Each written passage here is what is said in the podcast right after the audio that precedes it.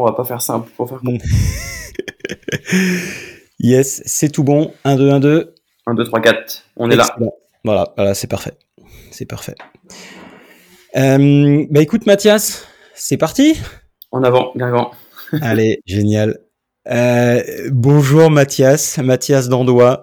Comment tu vas ? Bah, bonjour à toi et ça va très bien, merci. Et toi ? Écoute, ça va super, super.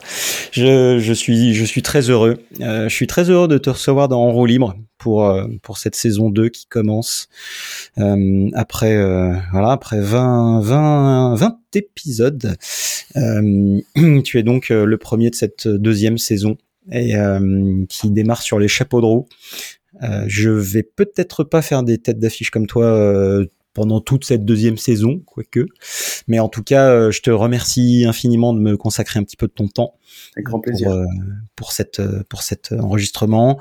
Pour donner quelques éléments de contexte, je t'ai vu, je t'ai recroisé à l'occasion de VivaTech il y a quelques semaines. Porte de Versailles, où tu étais là pour l'un de tes partenaires sponsors Orange. Oui. Et tu as fait une petite démo sur, dans le hall sur lequel tu étais présent. Et en fait, c'est ce qui est assez marrant, c'est que je te connais depuis longtemps, mais pour être tout à fait honnête, je m'étais jamais beaucoup intéressé au flat. Tu sais, un petit peu comme quand tu regardes des gens qui surfent et tout, tu sais, tu te dis ouais, c'est cool, tout ça, mais ça te parle ou ça te parle pas. Le flat m'avait jamais, si tu veux, piqué extrêmement mon attention, même si c'est quelque chose de, tu vois, de technique, de beau, c'est fort, quoi. Enfin, c'est un gros truc. Mais le fait de te voir devant moi, à quelques centimètres de moi, pendant cette démo, qui était pas un championnat du monde, hein, qui était un truc improvisé comme ça, et ben en fait, j'ai compris. Je pense que j'ai compris ce que c'était que le flat. Et franchement, ça m'a fait un truc parce que je me suis trouvé un petit peu bête, justement, de t'avoir côtoyé depuis, enfin, on se côtoie pas vraiment, mais de t'avoir rencontré il y a des années, de savoir ce que tu fais, de te suivre. Mais là, en fait, je me suis retrouvé devant toi et là, je me suis dit, oh putain, c'est ce qu'il fait, c'est incroyable, c'est magnifique. Et j'ai eu cette espèce de déclic et en fait je trouve ça super intéressant et c'est pour ça aussi que j'ai pris l'occasion aussi de te proposer de participer à En Roue Libre. Donc j'aimerais parler de ça, j'aimerais parler de cet art en fait que tu pratiques.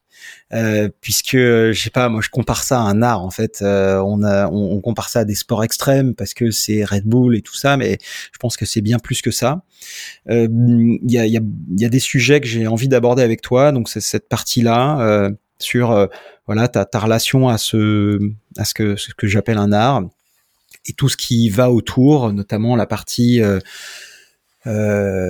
chorégraphie, la partie création, comment est-ce qu'on fait ça, comment est-ce qu'on invente des enchaînements, comment est-ce qu'on se prépare à ça, comment est-ce qu'on mixe de la compétition aussi avec ça, puisque c'est un sport dans lequel tu es jugé, un petit peu à l'image du patinage artistique ou d'autres sports. Je dis patinage artistique parce qu'encore une fois, je fais le lien avec ça, mais il y a aussi plein de sports extrêmes, type le slopestyle en VTT, en snowboard, en ski, etc., qui sont des sports qui sont jugés. C'est la relation à la compétition. Ta relation aussi aux médias, puisque t'as franchi un gros cap ces dernières années en créant ta propre structure aussi de création de contenu, de vidéos avec tes potes. T'as fait des magnifiques projets avec des marques emblématiques et on t'a vu sur les devantures des Galeries Lafayette avec Oakley, Dockers, Swatch, c'était magnifique. Et après, il y a un sujet qui est quand même assez massif, c'est le sujet de la paternité, la parentalité, qui est un gros game changer, j'ai l'impression. J'aimerais que tu nous parles de ça parce que voilà, tu le dis toi-même, t'es au crépuscule de ta carrière et que t'as envie de finir bien en beauté et pas non plus que ça dure des décennies. J'aimerais qu'on parle de ça. J'aimerais aussi pas forcément revenir sur des trucs que tu as déjà dit parce que c'est pas l'idée de te faire répéter des trucs qu'on a déjà entendus aussi. J'ai entendu que tu t'étais mis au BMX au flat parce que t'en avais marre de te faire gueuler dessus par ton entraîneur de foot. C'était ça le déclencheur. Enfin, ouais, après c'était un des déclencheurs. Moi je viens d'une ville de banlieue parisienne qui s'appelle Épinay-sur-Orge.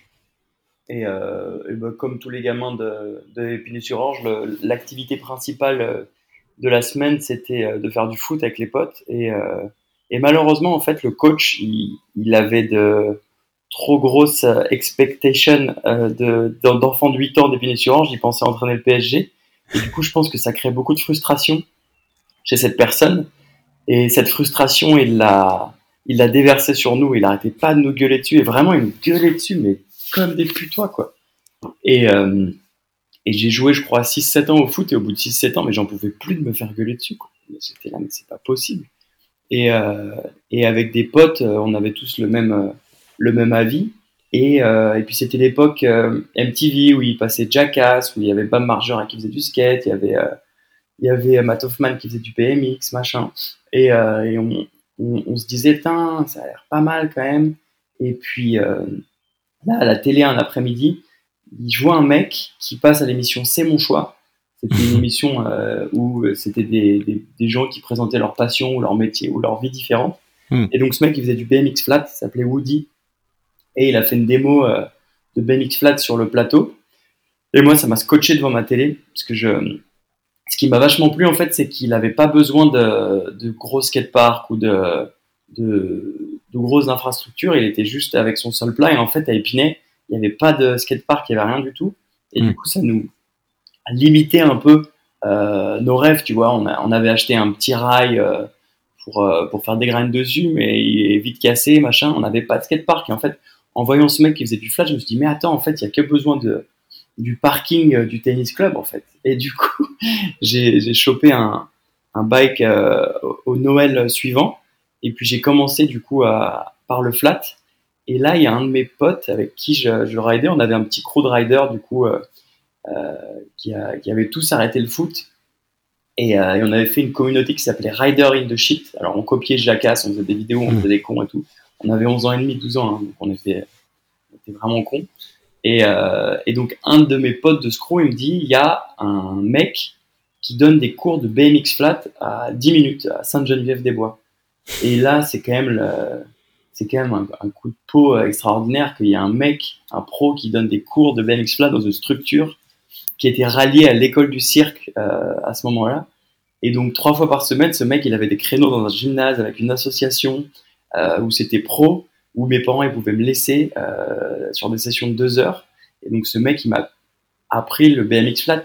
Et en fait, je me suis rendu compte des années plus tard que c'était à l'époque la seule structure en Europe, quoi. Et elle était à 10 minutes de chez moi. Et donc, quand même, là, Benoît Père aurait dit la chatte. Gros coup de peau. Et puis voilà, je me suis tout de suite kiffé le flat, et j'étais plutôt doué, beaucoup plus doué qu'en foot. Et puis voilà, c'est comme ça que j'ai commencé. Et c'était qui alors c'est quelqu'un qui pratique toujours, ou c'est quelqu'un qu'on connaît? Non, c'est pas. Il a jamais une énorme carrière. Il était pro. Il faisait peut-être demi-finale à l'époque. Ça s'appelait Carlos Leal. Et voilà, c'est un mec qui m'a vraiment tout appris les 2 premières années. C'est ouf, quoi. Parce que le BMX flat, c'est vraiment un sport de transmission. C'est très dur de commencer tout seul. Même si maintenant t'as des tutos sur YouTube, ce qui n'était pas le cas à mon époque. Mais c'est vraiment un sport de transmission où il faut que quelqu'un t'explique comment mettre ta main, comment mettre ton corps par rapport au vélo. Et si on t'explique pas ça et que t'as besoin de le trouver tout seul, ça va te prendre des années à progresser. Ah ouais. Parce qu'en plus, il y avait pas YouTube à l'époque, enfin pas trop, il y avait pas non plus trop de réseaux sociaux, pas non plus trop de vidéos. Alors ça tournait un petit peu, mais vite fait, il y avait un forum à l'époque qui s'appelait Agoride, et où les gens venaient s'échanger les dates des compétitions, certaines photos, certaines vidéos. Après, c'était vraiment les connexions 56K, là, où ça faisait du bruit quand tu te connectais, où mes parents, ils pouvaient plus téléphoner, quoi, si j'étais sur Internet. Du coup, c'était vraiment une autre époque, mais ça a aussi rapproché la scène à l'époque, en fait, qu'il n'y ait qu'un endroit en France où on pouvait se retrouver, et c'était Agoride, et c'est comme ça que moi, j'ai trouvé des riders dans ma région, où je connaissais les dates des compétitions, où tu pouvais retrouver des photos des événements, et puis voilà, c'était rigolo. Ok. À quel moment t'as compris, à quel moment tu t'es dit, je vais commencer à créer, à innover moi-même, parce que comment tu te démarques en fait finalement des autres? Ouais, alors ce qu'il faut savoir, c'est que le BMX flat, c'est vraiment une discipline où tu peux inventer des figures très souvent. Il y a plein de choses qui ont été faites, mais avec la progression du matériel, avec le fait que les bases des nouveaux riders soient tellement plus élevées techniquement que nos bases à nous, vieux riders, quand on a commencé, tout ça fait que tu peux vraiment inventer des trucs tout le temps. Et pour ça, il faut quand même des bases hyper solides, et c'est hyper important d'apprendre toutes ces bases de BMX flat. Et en fait, un peu à l'image du jazz, une fois que tu as toutes ces bases, et bah, tu peux un peu freestyler sur ces bases et trouver tes propres mouvements. Et c'est assez intéressant parce que c'est vachement lié à comment tu es fait physiquement. Parce que si tu as des grands bras, tu vas pouvoir atteindre une partie de ton vélo que d'autres ne vont pas pouvoir atteindre. Et moi, j'étais hyper grand en fait pour un mec qui faisait du BMX flat. Et donc, ça a toujours été un style qui m'a vachement démarqué parce que j'avais des grands bras, des grandes jambes, et du coup je pouvais avoir accès à des tricks que d'autres ne pouvaient pas, et ça m'a fait un style vachement singulier en plus, parce que tous les pros de l'époque faisaient 1m70, moi je faisais 1m85, et donc c'est vrai que ça m'a donné un style direct déjà très personnel. Et pour répondre à ta question, j'ai commencé le BMX en 2002, j'ai commencé à inventer mes propres tricks en 2006, donc tu vois, okay. J'ai eu 4 ans où j'ai vraiment appris toutes les bases, et après petit à petit tu arrives à changer quelques détails à des tricks, et ça devient les tiens. Et après, on va dire que mes premiers tricks, on va dire un peu emblématiques dans la scène, hein, c'est 2007-2008, j'avais sorti une vidéo de riding en 2007 en Hongrie. En fait, genre, j'avais mon meilleur pote à l'époque qui était hongrois, qui était Adam Kuhn, et j'allais passer tous les étés chez lui m'entraîner. On avait filmé une petite vidéo, c'est Matthias Dandois in Hungary sur YouTube. Et en fait, cette vidéo, j'ai vraiment lâché plein de nouveaux tricks, et c'est comme ça que j'ai un peu percé sur Internet après dans la scène. Ok. Et c'est Internet qui t'a fait percer, ou c'est la compète? Comment c'est venu Non, clairement la compète. Hein. La compète, ouais. Parce que on parle de 2006-2007, là, Internet, c'était pas du tout ce que c'était. Ouais, aujourd'hui, il n'y avait pas Instagram, il y avait, c'était les prémices. Je sais pas, YouTube, c'est quand? C'est peut-être que ça a commencé fort. Mais non, moi, clairement, c'est avec la compète. J'ai été sponsorisé par Adidas vachement rapidement via Alex Jumelin. Donc qui était un pro de l'époque et qui est toujours pro maintenant. Et en fait, Alex, c'était vraiment mon idole. J'avais des posters de lui sur les murs de ma chambre. Et puis, en faisant mes premières compétitions en 2004, il a vu que j'étais talentueux. Il m'a tout de suite pris sous son aile. Et du coup, ça me permettait de voyager en compétition en Europe sans que mes parents aient trop peur de me laisser partir tout seul. Parce qu'il y avait ce mec qui avait 10 ans de plus que moi à qui il faisait confiance et qui m'emmenait en voiture. Et en plus de ça, il me présentait à ses sponsors. Et en 2006, il m'a présenté à Adidas, une fille qui s'appelait Ricarda, qui était exceptionnelle. Et donc Adidas avait un gros programme BMX. Et en 2006, au championnat du monde, je crois que je fais 5e en pro, ce qui était vraiment pas dégueu pour un gamin de 17 ans. Et là, Adidas me dit, bah vas-y, au début, je crois pendant 2-3 mois, ils m'ont filé des paires de pompes à tester. Et puis après, ça s'est bien passé. Donc, ils m'ont fait un petit contrat. Et mon premier contrat Adidas, j'avais 1 000 euros par mois. Et j'avais 17 ans. J'étais le roi du pétrole. J'étais en première au lycée. J'étais comme un ouf, tu vois.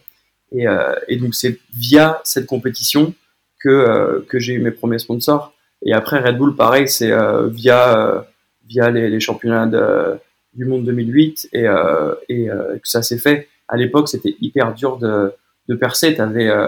T'avais pas internet, donc il fallait être dans les magazines spécialisés. Nous, on avait Sol et puis Cream BMX et après en Angleterre d'autres trucs. Donc soit il fallait faire des gros articles là-dedans, ou alors gagner des compétitions. Donc ça a vraiment changé par rapport à 2023, ça c'est sûr. D'accord. Et tout à l'heure, tu parlais de, en gros, faire ses gammes.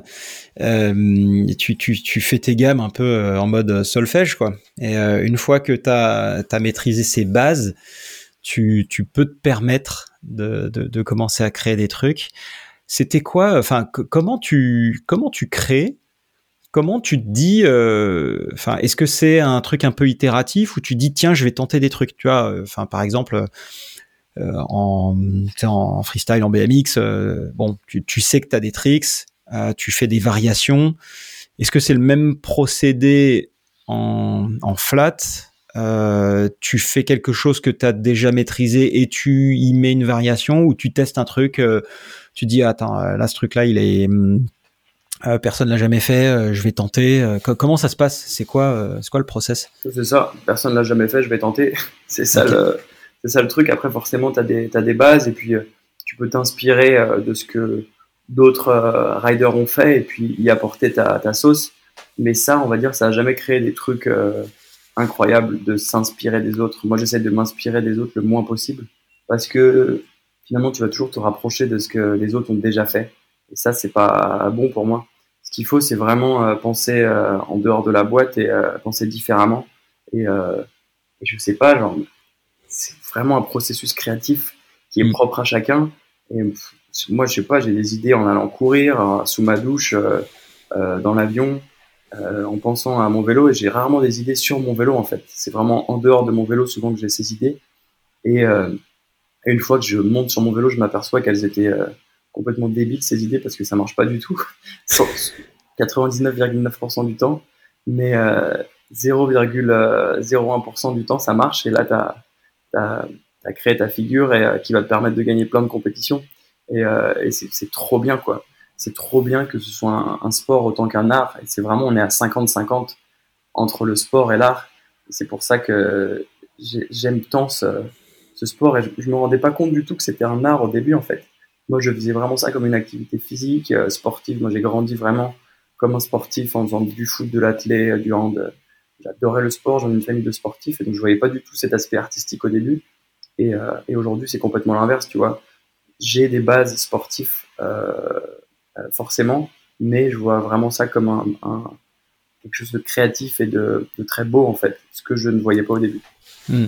Est-ce que justement tu travailles cette créativité, cette fibre artistique? Est-ce que tu l'entretiens? Est-ce que tu te rapproches d'autres formes de créativité, d'art ou autre? Ou est-ce que, encore une fois, c'est tu préfères, toi, rester dans... ouais. Ou alors, est-ce que tu préfères, toi, rester dans ton inspiration, dans des choses qui te parle. En gros, est-ce que tu te rapproches de tu vois, je sais pas, de chorégraphes, de danseurs, ou de gens comme ça qui ont eux aussi un processus de créativité? Je vais juste faire un meilleur setup. Hop là. Ouais.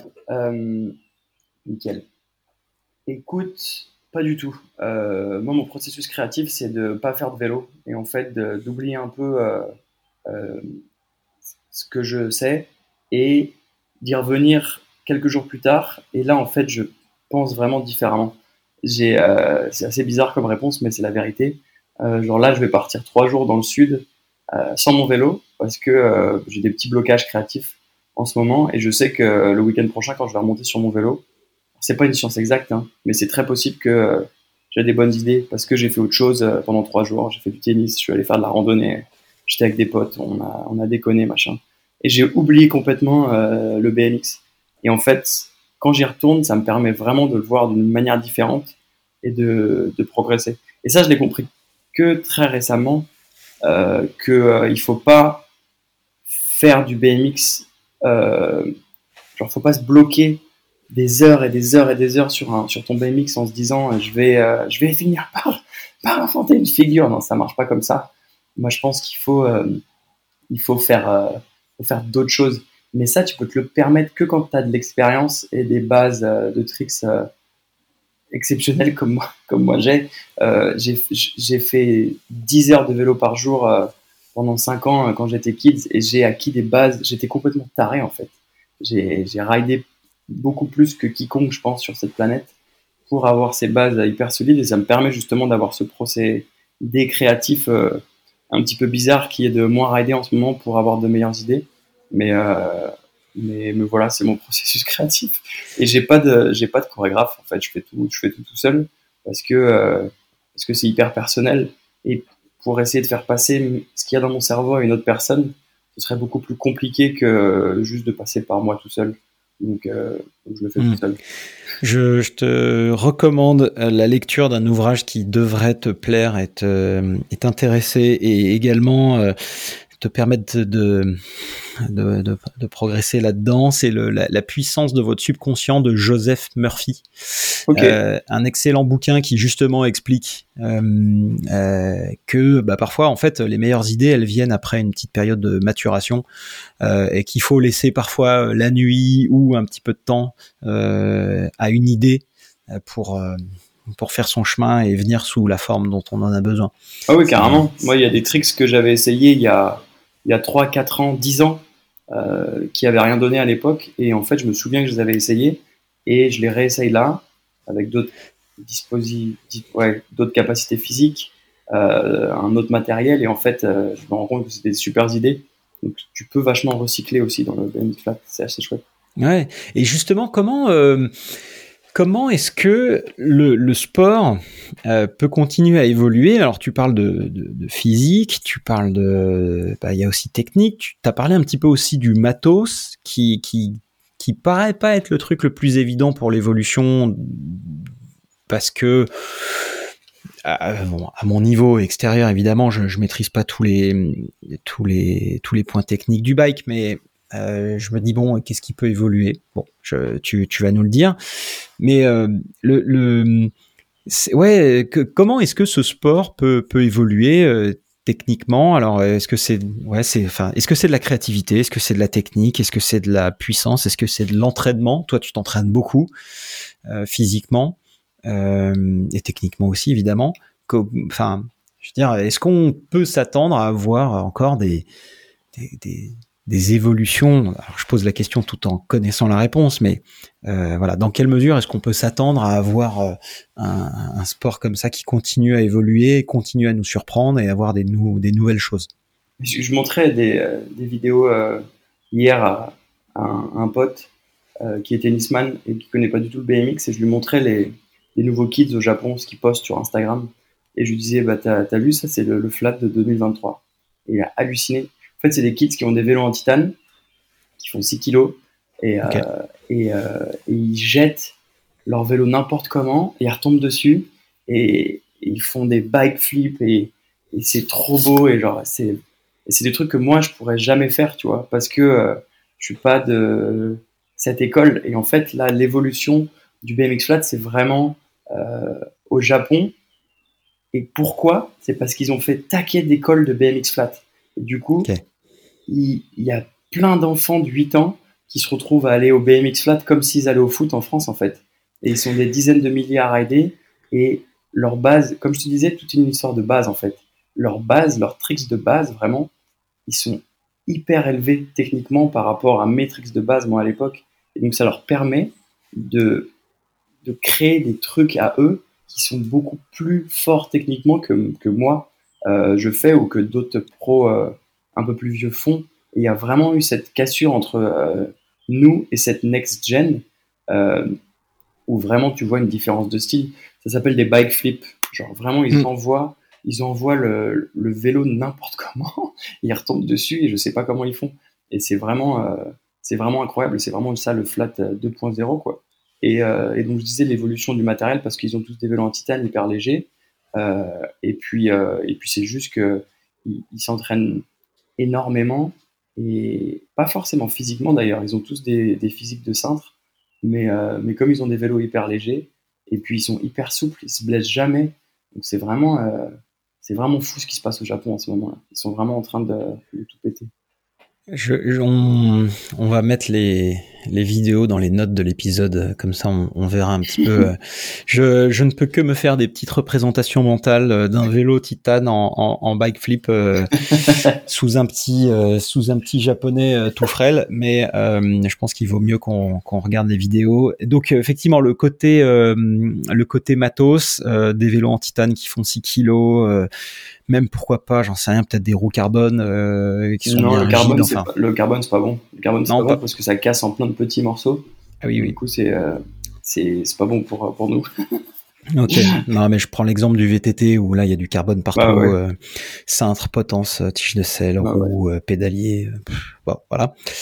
Ok, donc pas dans le flat. Est-ce que du coup en tant que alors il y a le style là. Il y a le style, tu dis, le style japonais, c'est des mecs qui sont très souples aussi. Est-ce que tu as d'autres écoles, d'autres gens qui t'impressionnent, qui te disent « Oula, attends, les mecs, ils sont costauds ». Ouais, après, c'est plus un mec par pays, plus que genre un pays, mais t'as un Canadien qui s'appelle Jean-William Prévost, qui fait que de la roue arrière et qui est exceptionnel, très puissant, c'est très beau à voir.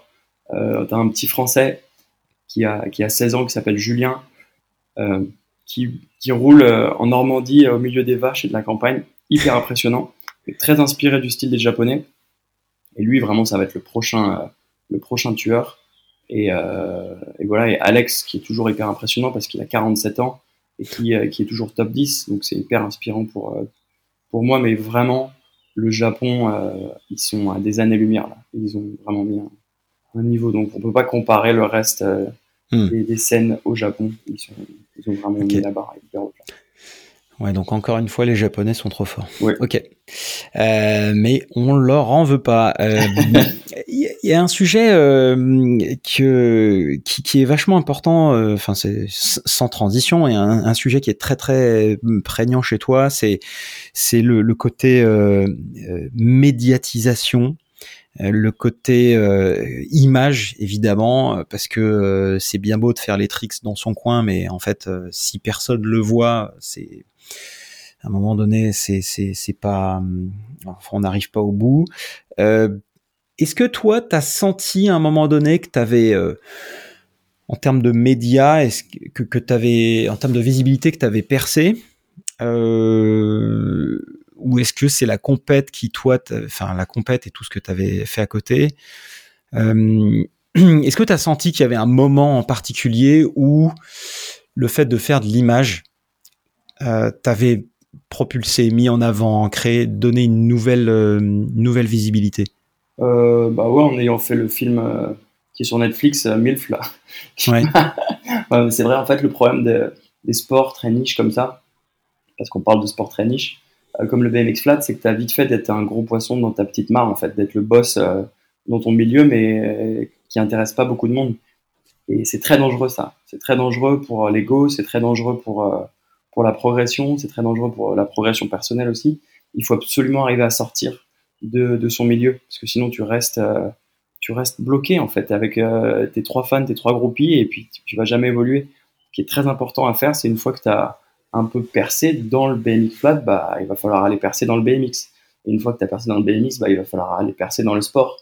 Une fois que tu as percé dans le sport, bah, tu vas percer un peu dans la mode. Et en fait, genre, à chaque fois, tu crèves des plafonds de verre comme ça, et tu te rends compte, en fait, que le BMX flat, bah, c'est minus, et que forcément, c'est la base de toute ma vie. C'est ce que je fais le mieux, mais c'est un tremplin pour faire plein d'autres choses.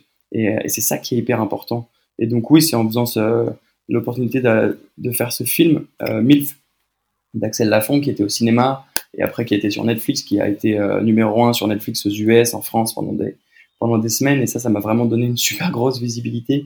Donc tu vois, c'est même pas avec une vidéo de BMX que j'ai eu cette visibilité, c'est en faisant un truc hyper mainstream et qui m'a permis après d'avoir plus de followers sur les réseaux sociaux et après du coup d'avoir eu l'idée de créer la boîte de prod avec mon agent et donc voilà, c'est hyper important forcément la médiatisation, parce que nous on n'a pas de droit télé, on n'a pas de chaîne forcément à l'époque qui passait les compétitions, on avait des magazines spécialisés, mais quoi, il y a 10 000 personnes qui vont lire, c'est rien, c'est peanuts, tu vois. Donc il faut se rendre compte que il faut aller plus loin, il faut créer sa propre marque sur les réseaux sociaux. Et voilà, c'est ce que j'ai compris hyper tôt. Je pense que j'étais une des premières personnes à télécharger Instagram à l'époque, et j'ai toujours aimé la photo et la vidéo et créer mon contenu. Je te disais, on avait fait cette vidéo en Hongrie en 2007, donc j'étais un des premiers à faire de la compète et aussi des vidéos. Donc voilà, c'est hyper important aujourd'hui dans le sport de haut niveau, que ce soit dans l'athlétisme, dans le foot, machin. T'as pas un sportif de haut niveau qui a pas des réseaux sociaux, ça n'existe pas. Donc ça fait partie intégrante de notre job. Et si tu sais pas le faire, bah t'es mort. Mmh. Et justement, alors derrière, t'as monté ta boîte de prod, tu disais, avec ton agent. J'entendais à VivaTech lors d'une conférence, voilà, que justement l'idée c'était de faire, en gros, de t'entourer de tes potes pour produire tes contenus, tes films. Le dernier en date qu'on a vu et que j'ai vu, c'est le Tic Tac de Swatch. Beaucoup de boulot, enfin grosse prépa pour une vidéo qui fait je sais pas 1 minute 30, c'est 1 minute 10, ouais 1 minute 10. Donc gros projet. C'est enfin je sais pas, qu'est-ce que ça représente pour toi le fait de bosser justement avec ses potes, est-ce que c'est un truc en plus, est-ce que t'as dû faire des compromis justement pour bosser avec tes potes, parce que je sais pas, il y en a c'est tes potes mais ils sont pas forcément bons, j'en sais rien.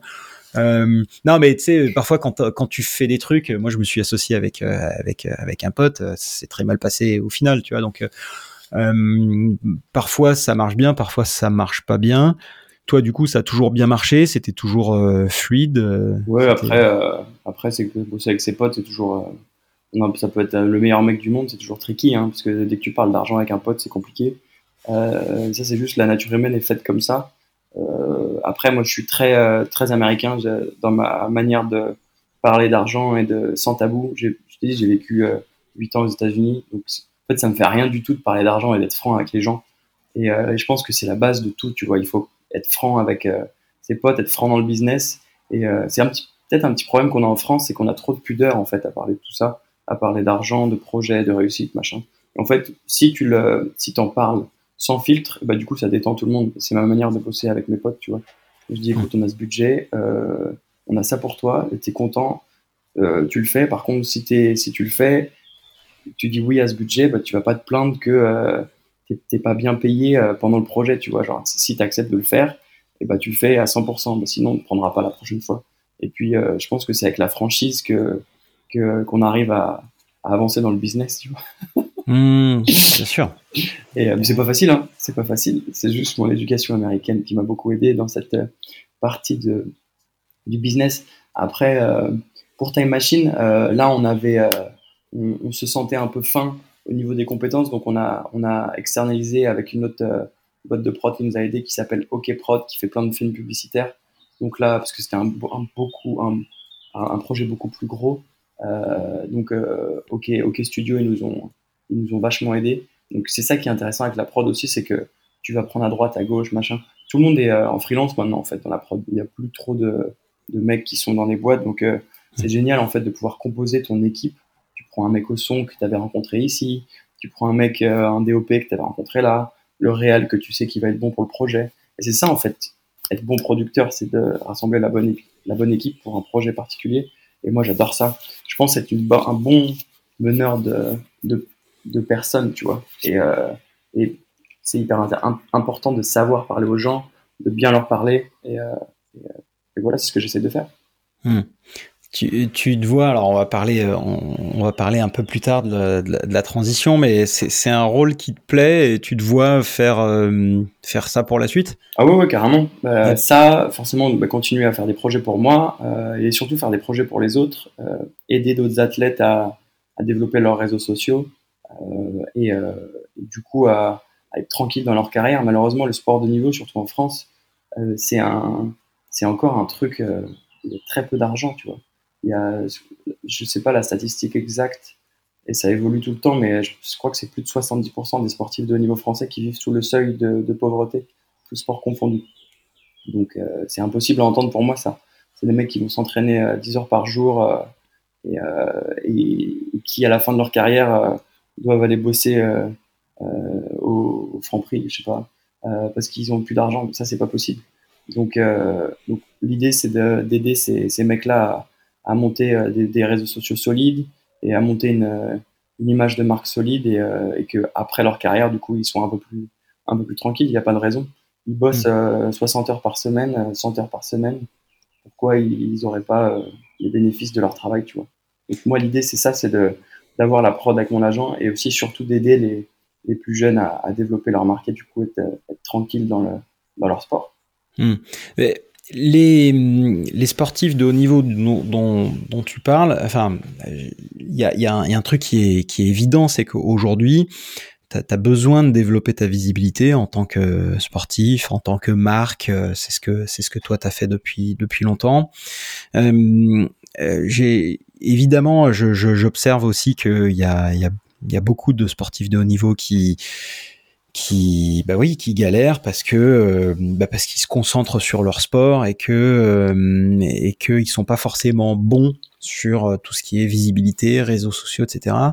Il y a des agences qui font ça, des gens qui se montent, mais est-ce que la clé justement c'est pas de former ces athlètes justement à développer leur visibilité, créer du contenu?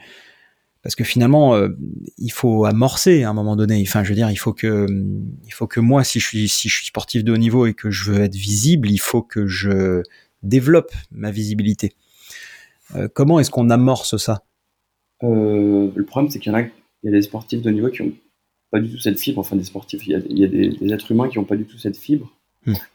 Du coup, je sais pas, moi, je suis nul en maths. T'auras beau m'expliquer les maths toute ma vie, je vais sûrement rester moyen en maths et du coup vaut mieux laisser ça à des gens qui sont hyper forts en maths, je pense pas. Et du coup tu peux essayer un peu d'expliquer à quelqu'un, mais si tu vois que au bout d'un an ou deux ça marche pas, bah tu le fais à leur place en fait. Et je pense que c'est un investissement effectivement, mais c'est un investissement qui va tellement être qui vont tellement bénéficier pour plus tard si c'est bien fait que je pense que c'est un no-brainer pour un sportif de laisser ces réseaux sociaux à des personnes compétentes. C'est hyper dur, hein. C'est hyper dur ce game de trouver la bonne musique qui traîne dans ce moment, trouver le bon opening shot parce que sinon l'algorithme il va pas prendre ta vidéo, trouver la bonne heure pour poster. C'est un taf de ouf en fait. Et que si tu demandes à un mec qui s'intéresse pas au truc de commencer à s'y intéresser, putain, c'est chaud. C'est des formations sur plusieurs années, tu vois. Donc, est-ce qu'au bout d'un moment, c'est pas mieux de laisser ça à des gens qui savent faire ? Moi, je pense que si. Mmh. Ouais, ok. Donc, c'est ce que t'aimerais faire pour la suite, accompagner des athlètes pour, justement, développer leur visibilité et puis, éventuellement, vivre de leur passion ? Moi, carrément. Carrément, absolument. Et puis, surtout, ça, en fait, ça m'intéresse vachement de le faire parce que moi, je viens d'un sport tout pété, tout petit, en fait, le BMX flat, et j'ai réussi aujourd'hui à, je sais pas combien, de millions de followers, je dois approcher de 2 millions de followers sur toutes les plateformes, tu vois, et c'est beaucoup. Et du coup, si moi j'ai réussi à le faire, tout le monde peut réussir à le faire. Donc, c'est pour ça. C'est un bon message d'espoir. Pour vous qui nous écoutez, si vous êtes dans un sport de niche et que vous voulez en vivre et être athlète Red Bull comme Matthias, eh bien allez-y, c'est possible. Bien sûr. Il y a Aujourd'hui, tu t'es fixé un objectif qui est d'obtenir ton 10e titre de champion du monde l'année prochaine, en 2024. 2023. Ça, c'est ton Glasgow là, Glasgow dans un mois. Pardon ? C'est Glasgow dans un mois. Ah, c'est là dans un mois. Ouais, ok, ouais, non, ouais. J'avais. Ok. Autant pour moi, donc c'est Glasgow dans un mois, ouais. Et donc ah ouais, donc l'échéance, okay. Ça arrive fort. L'échéance arrive fort. 10, ouais, c'est ça, c'est le 10. C'est pile dans un mois. La finale sera le 10 août. Ok, d'accord. Donc voilà, objectif x10, objectif x10 et après t'es ciao. Bien quoi. Après ciao après, les gars. Après ciao. Ok. Bon. Donc c'est un truc que tu t'es dit. En fait, ton objectif c'est de mettre un terme à ta carrière après cette échéance pour arrêter au sommet au sommet et puis pas traîner pendant des années ensuite. Qu'est-ce qui motive ça ? Qu'est-ce qui fait que tu te dis aujourd'hui, bon, c'est bon, j'ai envie de cocher cette case et en tout cas sur la partie compétition, on entend que tu veux continuer les projets, mais sur la partie compétition, c'est bon. Qu'est-ce qui fait ça ? Déjà, c'est Glasgow en 2023 et après, si ça ne marche pas, il y a Abu Dhabi en 2024. Donc l'idée, c'est vraiment de mettre. Puis en plus, j'ai envie de refaire un fils l'année prochaine, machin, de finir bien. Donc l'idée, c'est vraiment de mettre un terme à la partie purement compétition fin 2024. Et voilà, l'idée, c'est d'essayer d'avoir un 10e titre parce que 10, c'est un nombre qui est plutôt cool et qui est rond. Et en plus, Glasgow, ça va être une compétition exceptionnelle parce que c'est la première fois que va y avoir les championnats du monde de tous les sports UCI. Donc, cyclisme sur route, la piste, la descente, le BMX, le trial, au même endroit, au même moment. Il y a plus de 2500 athlètes qui y seront. C'est comme des mini-olympiades du vélo, en fait. Et ça va être exceptionnel. Donc, ce serait vraiment un rêve d'arriver à avoir un 10e titre là-bas. Et je mets tout en place là pour essayer d'y arriver. Si ça arrive, tant mieux. Si ça arrive pas, il reste à Abu Dhabi en novembre 2024. Si ça n'arrive pas en 2024 à Abu Dhabi, voilà, ça n'arrivera sûrement plus après. La compétition est trop féroce. Et du coup, est-ce que j'ai envie d'aller faire des championnats du monde pour faire 4e ou 5e ? Non, clairement pas. J'en ai gagné 9 avant, donc je vais pas. Ça me sert à rien, moi, de faire des 4e, 5e places. Et le taf qu'il faut mettre en place pendant des mois pour arriver à faire 4e au championnat du monde, c'est un truc de malade, tu vois. Je vais à la salle tous les jours, tu vas courir, tu vas t'entraîner, tu vas faire des compétitions de préparation, du coup t'es pas avec ton gamin, t'es pas avec ta meuf, et tu vas faire 4e à la fin, et en plus on va dire, ah bah t'as vu, c'est plus ce que c'était, Dandois, machin, genre. Le truc c'est que j'ai commencé à gagner des compétitions pro en 2006, j'ai gagné ma première compétition pro en 2006 au 100 contest à Cergy-Pontoise, et ma dernière compétition pro que j'ai gagnée, c'est le championnat d'Europe le mois dernier en 2023 à Duisbourg. Donc tu fais 2023 moins 2006, ça en fait des années sur le circuit à gagner des compètes. J'ai de la chance d'avoir une carrière hyper étendue et à gagner énormément de choses, et en fait il y a vraiment ce truc, en toute modestie, de j'ai plus rien à prouver en fait. J'ai gagné une médaille aux X Games, là cette année c'est ce qui me manquait un peu à mon palmarès, j'ai coché cette case. C'est juste que voilà, je crois que j'ai fait le tour en fait. J'ai un peu fini le game du BMX Flat et j'ai pas envie de trop de m'éterniser sur les compétitions, surtout que maintenant les compétiteurs ils ont 17-18 ans. C'est un peu dur d'avoir des conversations avec un japonais de 17 ans, tu vois, qui va me parler que de BMX. Moi ça m'intéresse pas, j'ai envie que mon cerveau s'en nourrisse avec de la culture. En fait, c'est juste vraiment tout un ensemble de choses qui font que j'ai envie de passer à autre chose et surtout de finir sur une bonne note. Il y a plein de sportifs qui malheureusement font l'année de trop. Et pour moi, l'inspiration, c'est Martin Fourcade, tu vois, en biathlon, qui avait les capacités probablement de gagner 2-3 titres olympiques de plus, de faire 2-3 olympiades de plus. Mais lui s'est dit non, j'arrête là au sommet. Et aujourd'hui, on se souvient de Martin comme un, un champion, tu vois. Si Martin, il avait fait les Jeux Olympiques en 2022, là, et qu'il avait fait 8e, tout le monde se serait souvenu de Martin comme un mec qui a fait 8e aux Jeux Olympiques et pas comme un champion olympique. Du coup, l'être humain a la mémoire courte. Du coup, j'ai juste envie qu'on se souvienne de moi comme un champion et pas un mec qui a squatté sur les qualifications du FIS jusqu'à ses 50 ans, tu vois. Et ça, ce serait terrible pour moi. Et on a l'impression qu'il y a aussi un autre élément qui est, je dirais pas important, mais fondamental, c'est aussi le fait que t'es aujourd'hui papa. Ouais, bien sûr que ça a un peu.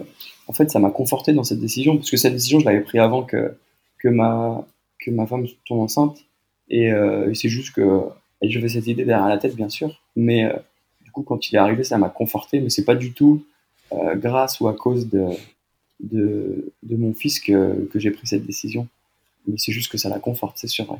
Ouais. Ouais.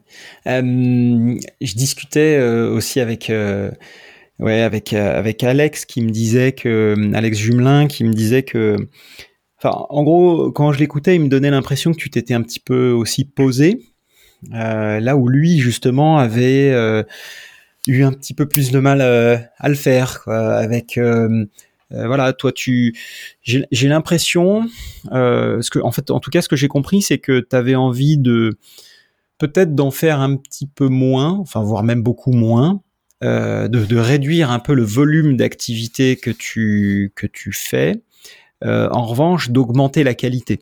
Je pense que les projets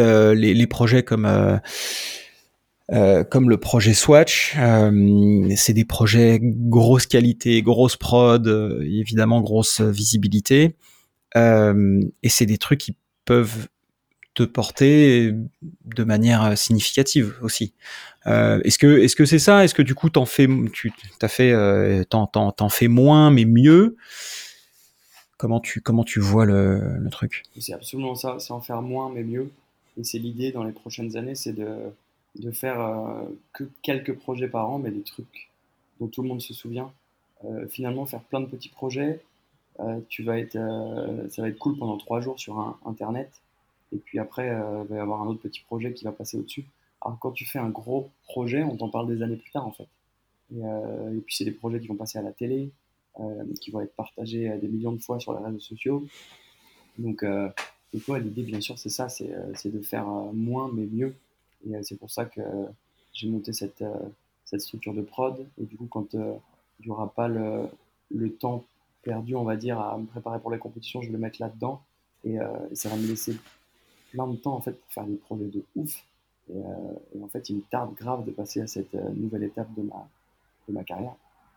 Ouais, et puis aussi, t'as des gens autour de toi. Enfin, surtout là, moi, j'ai en tête plutôt des marques qui sont derrière toi, qui te poussent et qui t'aident aussi, et qui amplifient ton message. Enfin, aujourd'hui, des gens, enfin des entreprises comme Red Bull, qui est évidemment un gros acteur et une grosse participation dans tes projets, c'est des gens qui vont amplifier ton message.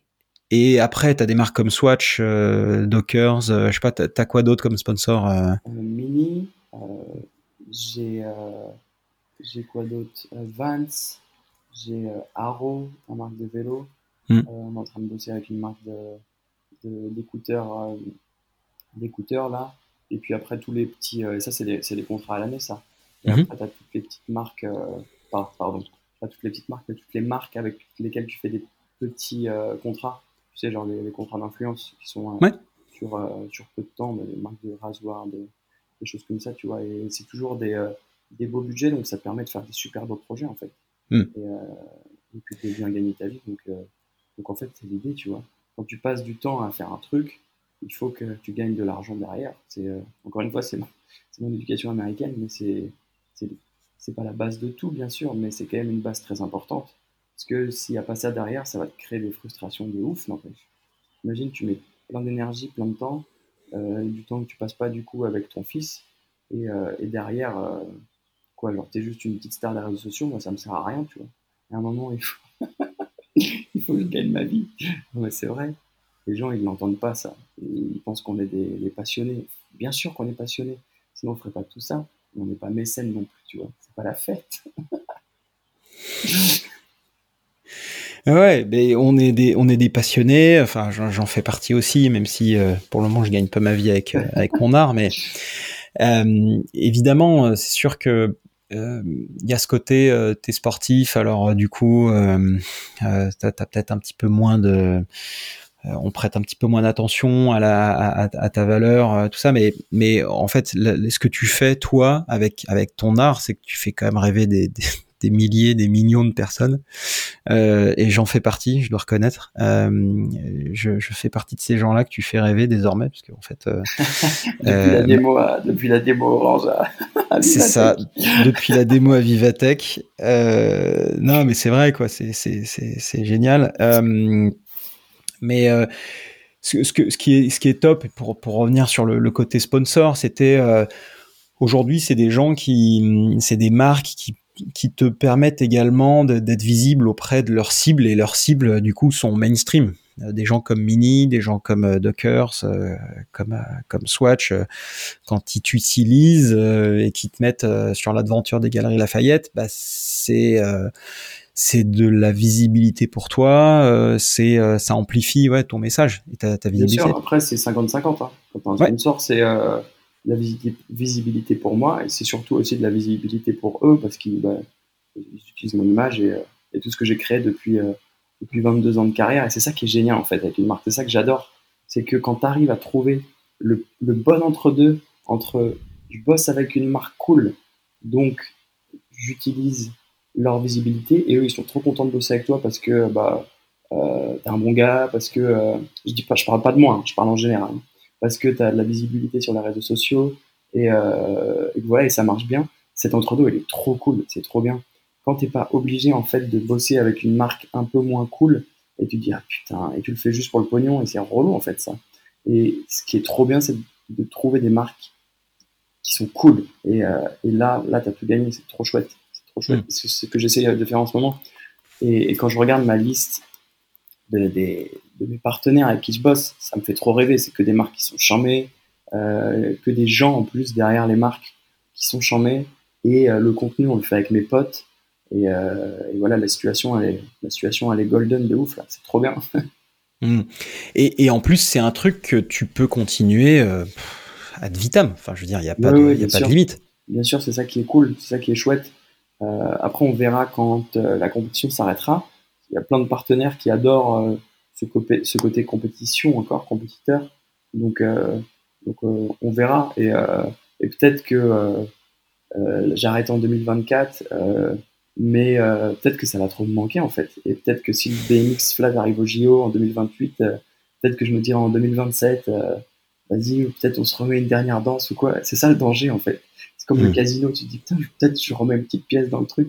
Donc, pour le moment, le plan est d'arrêter en fin 2024 la compétition, mais bon, on va voir. Je ne me ferme aucune porte. Ouh là là.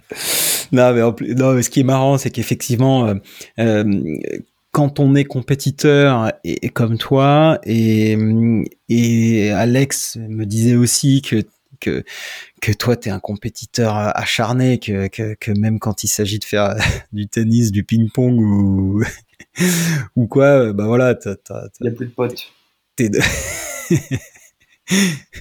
Non mais c'est ça qui est marrant. C'est donc on sent qu'il y a quand même ce côté compétition et qu'il en faudrait quand même pas beaucoup pour te réchauffer là-dessus. Même si évidemment tout ce qu'on souhaite c'est que tu nous fasses péter le gold à Glasgow quoi. Oui. Okay. Oh, c'est ça que je suis en train de faire tout en tout cas en ce moment pour que ça arrive. Ouais. Et après je passerai au tennis. Où t'as l'air d'être pas mal non plus quand même.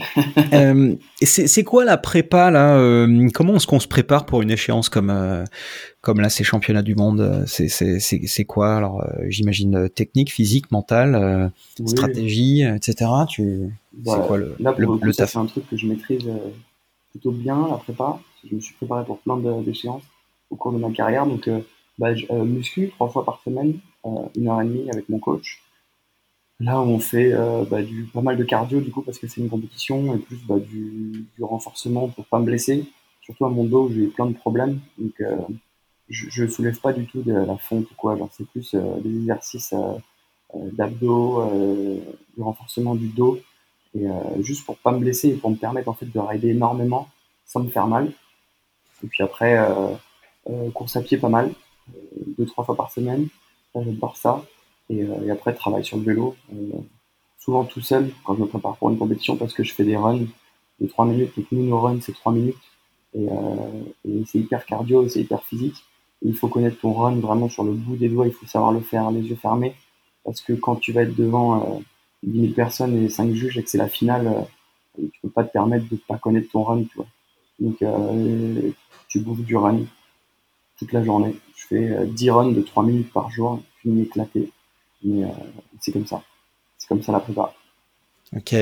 Mental ? Oui, bien sûr. Après, c'est plus le jour de la compète qu'il faut être prêt mentalement. J'ai des petites routines que j'applique. Les moments, en fait, juste avant de passer à la compète, qui sont très durs au niveau du stress. Je vais défaire et faire mes lacets plein de fois. Comme ça, j'ai tout le temps mon cerveau. Il faut savoir que le cerveau, c'est un muscle. Et que si tu l'utilises trop avant la compétition en stressant, et pendant ton run, tu vas moins avoir de réflexes, tu vas moins pouvoir prendre les bonnes décisions. Parce que ton cerveau il était tellement fatigué par le stress, c'est comme si tu faisais 500 pompes avant de faire ton run, tu vas être fatigué physiquement, et c'est la même chose avec ton cerveau. Si tu le fais stresser comme un dingue avant ton run, tu vas être cuit mentalement, quoi. Et du coup, tu vas faire un run de merde parce que t'es merde. Oups. Désolé. Du coup, tu vas faire un run de merde.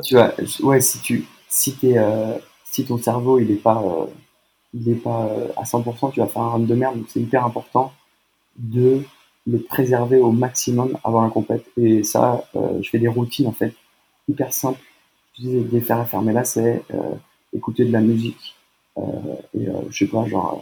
je squatte sur Instagram, en fait, je fais tout pour pas penser à ce qui va arriver. Ok, une forme de coupure, de fermeture aux événements extérieurs. Exactement. Wow. Là-dessus, tu te fais accompagner ou c'est bon, t'as tes process, t'as tout ça Si, je me fais accompagner. Ouais. On a le centre de performance Red Bull en Autriche qui est incroyable, ça s'appelle l'APC et on a accès aux meilleurs nutritionnistes, aux meilleurs psy, aux meilleurs préparateurs physiques et si tu te blesses tu vas là-bas et tu te retapes, c'est incroyable. Donc on a vraiment la chance d'avoir ça et voilà, moi j'ai bossé un peu avec un préparateur mental. Mais c'est plus en fait des clés qu'il me donne. J'ai pas de travail journalier avec lui en fait. C'est plus des clés qu'il me donne et qui m'aident. Mais j'ai pas le besoin de parler à quelqu'un souvent. C'est plus des petits tips qu'il me donne et qui me facilitent la vie en compétition. Ok, je vois l'idée. Tu m'as parlé, on a parlé de reconversion. Alors, on a parlé de la suite surtout. La suite, c'est alors la prod, les sponsors, des projets vidéo. Il y a accompagnement d'athlètes. Tu m'as également la dernière fois parlé de ce projet de Woodward, le Woodward français. Tu peux nous en dire un peu plus ? Bien sûr. Pas en détail parce qu'on est en train de finaliser les détails, mais l'idée, il n'existe pas de centre de vélo en France où il y a toutes les disciplines du vélo en un endroit où les amateurs peuvent s'entraîner comme des pros. Et on est en train de créer ça avec le FIS en Champagne. Et en fait, ça va être un endroit où tu vas avoir toutes les infrastructures en BMX Park, en BMX Flat, en mountain bike, en descente, en XCO, en vélo de route, en pump track, en race, et plus de la récupération, salle de sport, nutrition, et ça va être exceptionnel en fait. Ça va être un endroit où je te dis toutes les nouvelles générations vont pouvoir venir et être encadrés comme des pros. Et bien sûr, tous les amateurs qui veulent juste utiliser les pistes, ce sera grand ouvert pour eux aussi. Et c'est un projet qui me tient à cœur parce que ça fait aussi partie de l'encadrement des sportifs que j'ai envie de faire plus tard. Toute cette partie utilisée sur les réseaux sociaux est comme une partie qui est inhérente au sport de niveau, c'est qu'il faut s'entraîner comme un sportif de niveau. Et parfois, les infrastructures en France, elles sont un peu pas à la hauteur. Et donc là, on est en train de faire un endroit, un spot d'américain. Ça va être top. Le spot d'américain. Eh ouais. Si vous ne connaissez pas Woodward, c'est des lieux mythiques aux US où tous les meilleurs athlètes vont s'entraîner. Des skateparks incroyables, des bacs à mousse gigantesques. C'est là où était inventé le Supercross BMX à l'époque, hein, avant que ce soit au JO, avec des doubles de 25 mètres sur des 20 pouces, ce qui était quand même assez incroyable. Donc voilà, c'est génial de pouvoir faire ça en France. J'imagine que ouais, tu dois pas mal bosser. Ouais. Il y a du taf, et j'imagine aussi que ça doit contribuer à la possibilité de permettre à des gens aussi de créer du contenu, des athlètes, des gens qui n'ont pas forcément la possibilité de le faire, d'aller là-bas et puis également de créer du contenu pour... Absolument. Pour, oui, tout ça. Ouais. Absolument. Donc, il y aura un studio aussi, photo et vidéo, où les gens pourront venir shooter ce qu'ils veulent. Forcément des masterclass aussi de comment bien gérer ses réseaux sociaux. Donc ça va être vraiment un endroit 360 où et forcément on est hôtel aussi, hein, on va pouvoir accueillir 60 personnes sur place. Donc, tu veux venir un mois et devenir une machine de guerre avant une compétition, tu peux. Et ouais, ça va être charmant. Faut que je fasse ça, moi. Je vais me requinquer là-bas. je vais me requinquer avant le... Ça ouvre quand ? L'ouverture, le grand opening, c'est le 30 septembre. On va faire un gros événement là-bas. Okay. Et ça va être... vraiment full ouvert à la sortie de l'hiver 2024, donc en mars 2024. D'accord. Donc, écoute, je réserve ma date pour le 30 septembre ouais. pour venir te voir et potentiellement m'entraîner un peu, parce que l'idée, c'est que moi, je participe au Rock d'Azur en country, ce qui n'est pas forcément ma discipline de prédilection, mais c'est possible. On va le faire. Donc, on va voir ça. On va te retaper, on va te mettre sur pied. Mais grave, excellent. Écoute Mathias, on peut pas vraiment dire qu'on a fait tout le tour du tour, mais mais c'est un beau tour quand même, ouais, carrément, c'est un beau tour quand même. Écoute, vraiment, je te remercie infiniment pour avoir pris le temps de participer à cet enregistrement d'En Roue Libre. C'était super intéressant, passionnant même. Dans la tête d'un champion comme toi, c'est génial. Alors la suite, tu nous en as un petit peu parlé. Le 10 août, c'est ça, Glasgow ? Ouais, 8-9-10 août à Glasgow. Ce sera en direct sur Eurosport. Ouais. Et vous pouvez suivre tout ça. Et puis après, voilà. Plein de beaux projets qui arrivent sur Eurosport aussi, concernant les JO de Paris 2024. Et voilà, restez tous connectés. C'était vraiment un plaisir d'échanger avec toi. Et puis, je te dis, viens à la FISFARM, là, on va te préparer pour le Rock d'Azur. Tu vas tous les piler au critérium. Excellent. Ouais, je vais faire ça. Écoute, merci vraiment beaucoup, Mathias. C'était génial. Je te souhaite plein de bonnes choses pour la suite. Bonne prépa pour Glasgow. Merci. On va suivre ça en live. Tu nous enverras les liens vers un peu les vidéos et tout ça.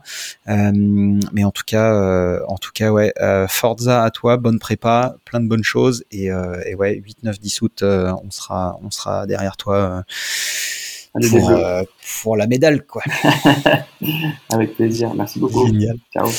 Merci Mathias. Merci beaucoup. À bientôt. Ciao.